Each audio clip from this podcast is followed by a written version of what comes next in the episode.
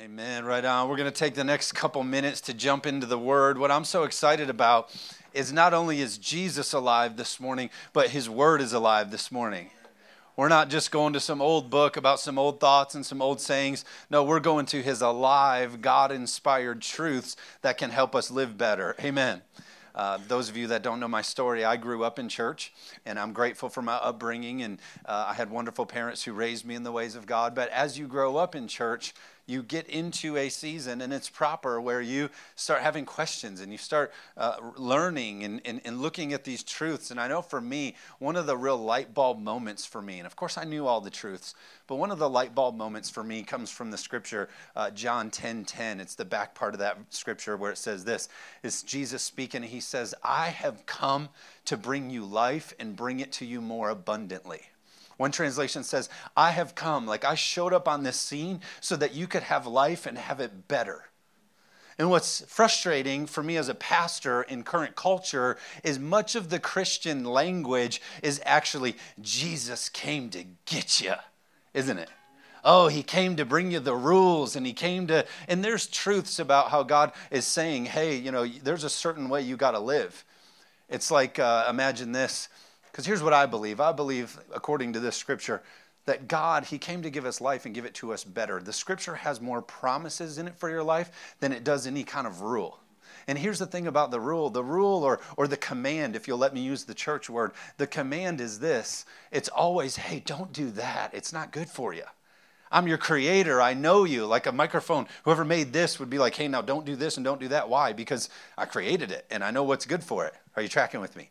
And so that's what the scripture is full of. It's imagine if you stayed at my house okay? And i said yeah come on over and i'm going to have your house set and you can eat you know you can eat whatever you want and you you know just make yourself at home. But whatever you do uh, when you open the refrigerator and you see that jar in there that says poison cyanide on it and i say whatever you do don't drink that.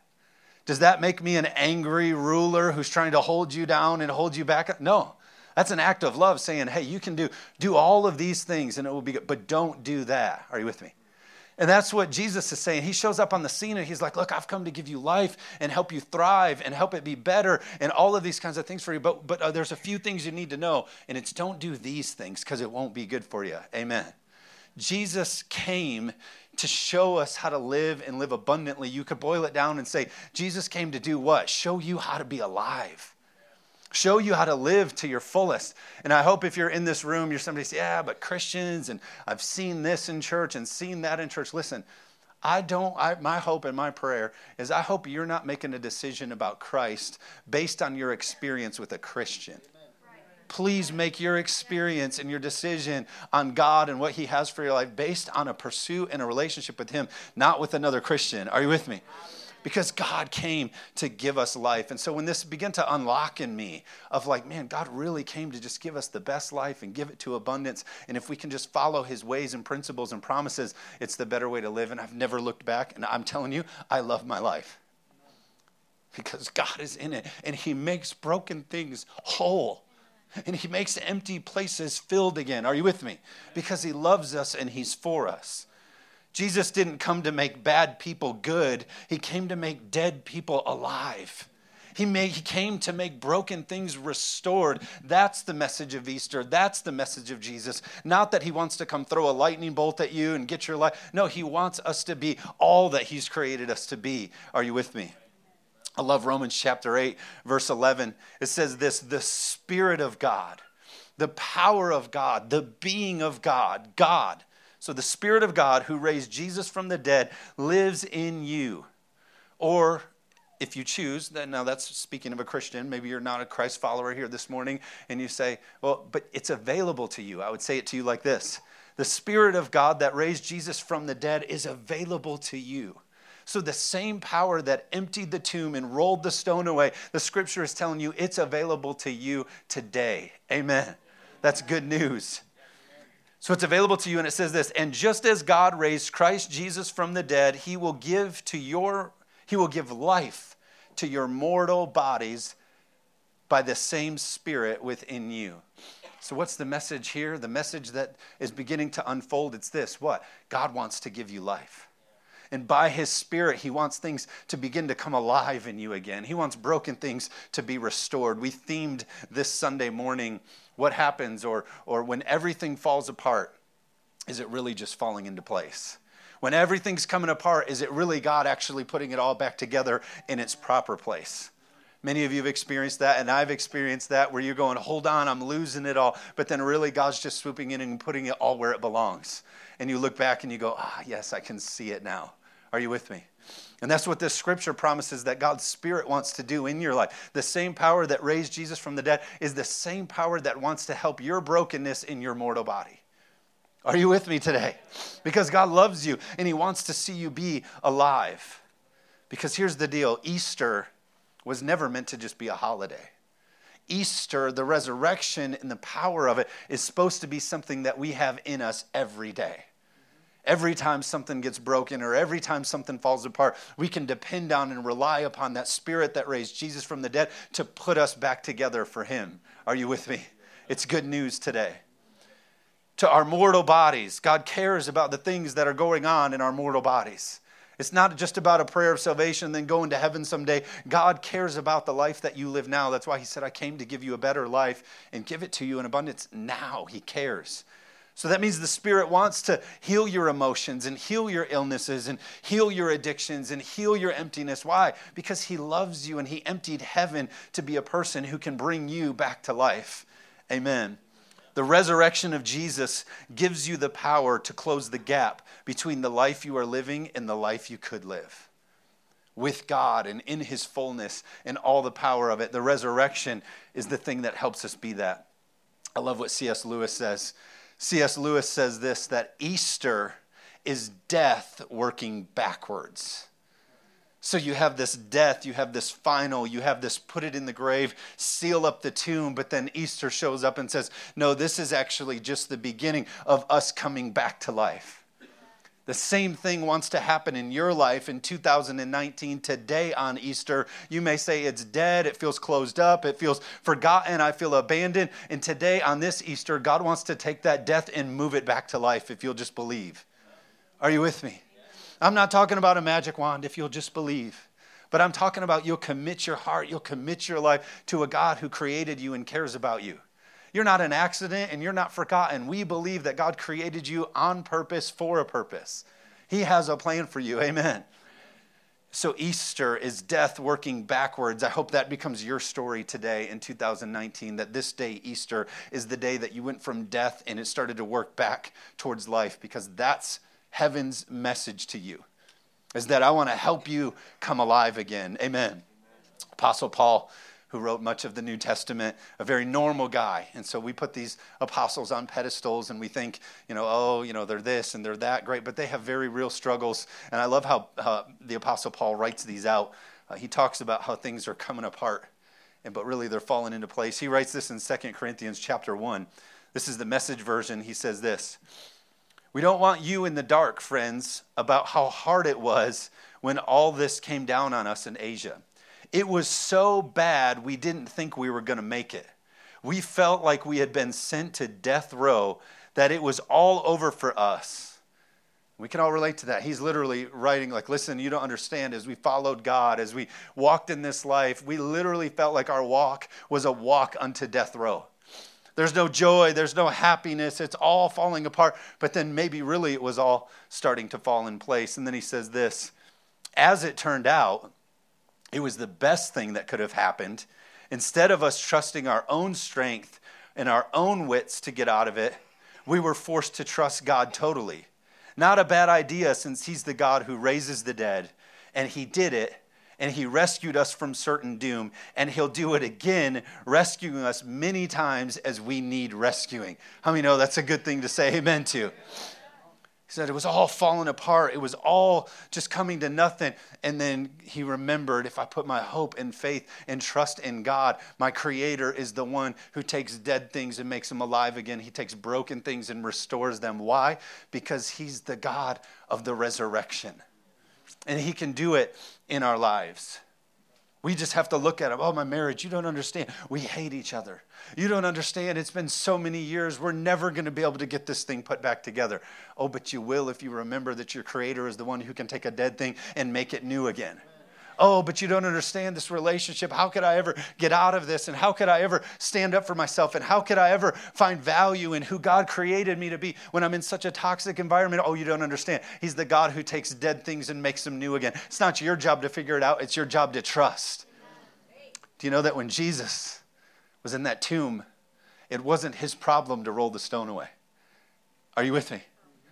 He trusted and he believed and he was he was in in it showed up super. It, I'm trying to tell you, you don't even have to figure it out. You just got to trust God to do the supernatural work to make you alive again. Amen.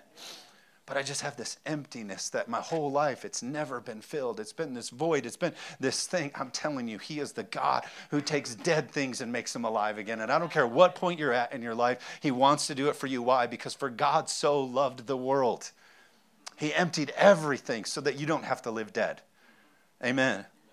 Father Abraham is a really well known figure in the Old Testament. Many of you, if you grew up in church, you know him as Father Abraham, and you may have heard about him in class and they've been taught. Uh, but God chose him to be the example, the father of many nations. And so he was chosen as, like, hey, we're going to put this man of God on a pedestal. He's going to be an example uh, for all generations. And the scripture says in Romans chapter 14 or 4, verse 17, it says this God told him, I have made you the father of many nations. This happened because Abraham believed in the God who brings the dead back to life and who creates new things out of nothing. Do you know he wasn't chosen because he was the best at his Bible study? Do you know that he wasn't chosen because he had the most Christian bumper stickers on his car? Thank God. What was he chosen by God for? Because he was a God at the, or he was a person at the end of the day believed that God can do miracles, that God can make dead things alive. Are you with me? And God, heaven, looks down and says, That is the man. That is the guy who gets my message. And I want to use him to tell the message for all of earth, all of whatever it is. I don't have the word there. I got to do three services, so I'm running out of. for all of human history. Amen. He's the God who restores dry bones. He's the God who empties tombs. He's the God who makes things alive again. There's a story of this uh, in the book of John. It's the story of Lazarus, and uh, he's a friend of Jesus who dies. But we pick up this story here. John chapter 11, verse 1, it says this Now a man named Lazarus was sick. He was from Bethany, the village of Mary and her sister Martha. This Mary, whose brother Lazarus lay sick, was the same one who poured, poured perfume on the Lord and wiped his feet with her hair. So the writer's trying to get us to see that there is a real connection between Jesus and this, this family. This isn't just somebody uh, asking for a handout from Jesus. This is a, this is a family here. And uh, verse 3, it says this So the sisters sent word to Jesus. They said this Lord, the one you love is sick. Man, this is an awesome verse to understand the heart of God it says, Lord, the one you love is sick. Because what we would have done is we would have said, God, I love you. You know I love you. I read the Bible and I worship and I listen to Christian radio and I go to church and I do all, see how much I love you. Therefore, since I love you that much, you should do something for me. But she understood that God's heart is never moved based on our actions, it's always that He loves us first. No matter how bad it's been, no matter how much you messed it up, how wrong you've been, how guilty you feel, how many people you've hurt, how many times you've rejected Him, Jesus says, I love you first. The scripture says we have the ability to love Him because He first loved us. So she's saying, the one you love. Why? Because I know you want to do this. I know you want to heal him. I know you want to make him come alive again. Why? Because God loves us and he wants to see us alive again. Are you with me? So in verse 4, when he heard this, Jesus said, This sickness will not end in death. No, it is for the glory, so that God's Son may be glorified through it. So they say, Hey, he's sick. And Jesus basically does a, Don't worry about it, right? He just gives them a, Don't worry about it. Which is interesting because Jesus knew they would actually die, that he would actually die. He was God, he had all wisdom. So he says, This will not what? End in death. It may die. Lazarus actually dies. He dies. We're going to get into the story a little bit more. He's going to die. He dies. But here's the thing with God, with God in the equation, a death is not the end. Are you with me? Oh my gosh, if I make this decision, if I choose to follow Him, if I put Him first in my life, all of my life over here is going to die, but it won't be the end. Oh, but this over there, this might not come together, and this isn't coming together, and you don't understand. It's, it's, but guess what? It's not the end. It may look like death and it may look broken, but we serve a God who makes things come alive again and he restores broken things. Are you with me?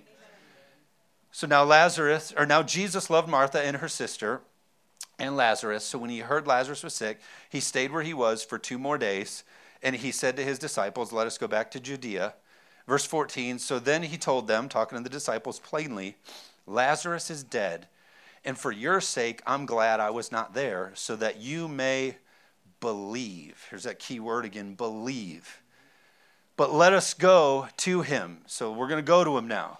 So let us go. Let us go to him now. And then the next verse, here comes Thomas on the scene who's with Jesus.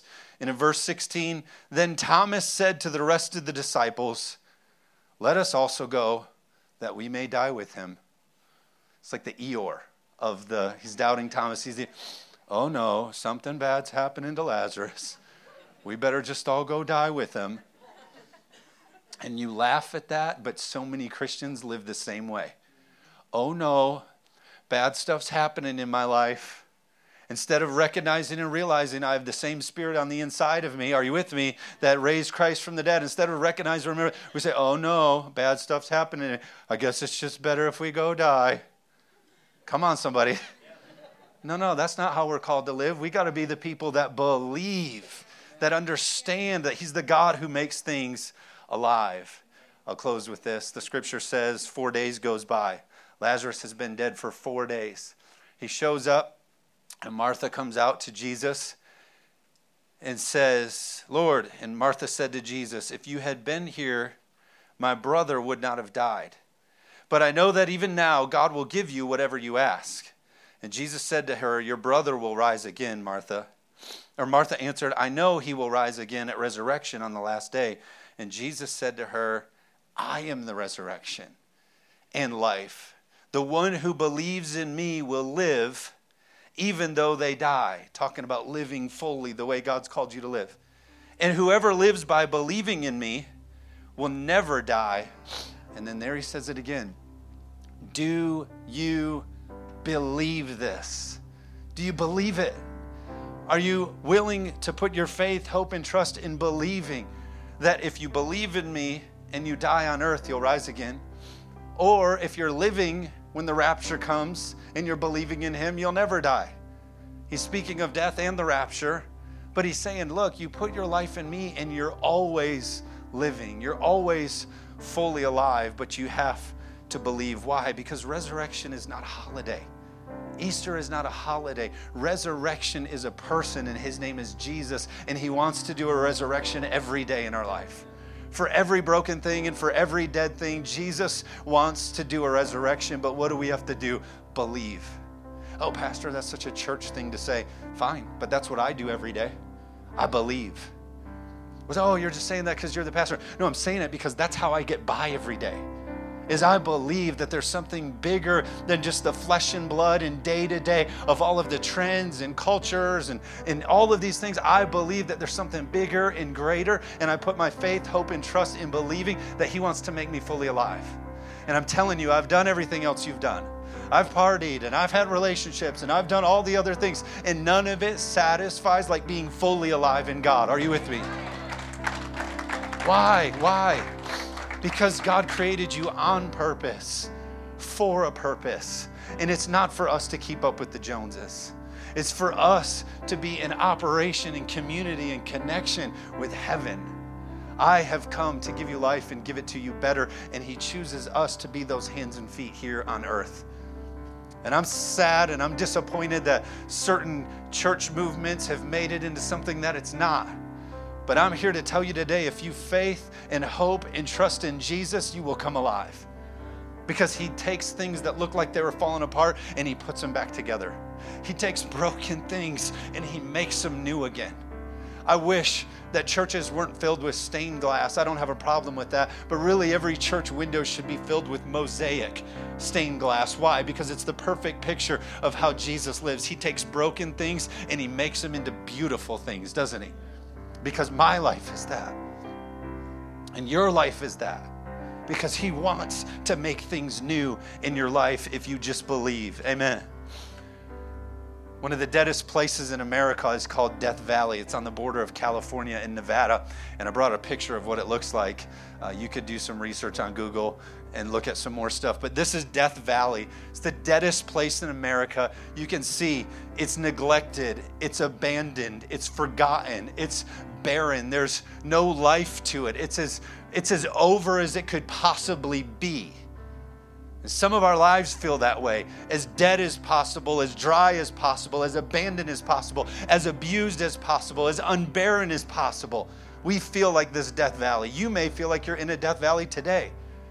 But something absolutely amazing happened in December of 2004.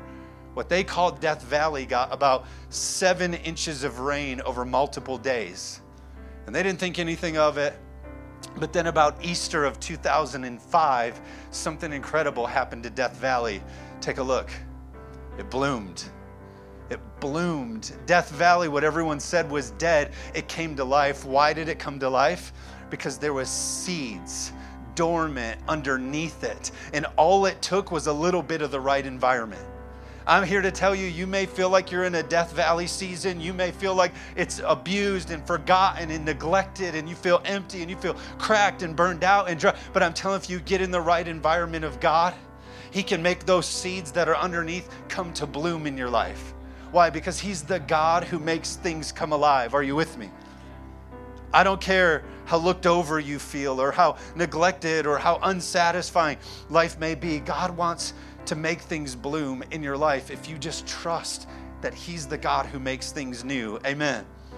Ephesians chapter 1, verse 19 says this, and I love it so much, and it's my urge to you. Ephesians chapter 1, verse 9, 19 says this I pray that you begin to understand how incredibly great His power is to help those who believe in Him. I just hope that you begin to understand how incredibly great His power is to help those who believe in Him. It is the same mighty power that raised Christ from the dead and seated him in the place of honor at the right hand of God in heaven. It says this I hope you begin to understand the great power of those who believe in him. It didn't say, I hope that you begin to understand how incredible his help is for those who go to church enough, who read the Bible enough, who go to book study enough, who have, are you with me?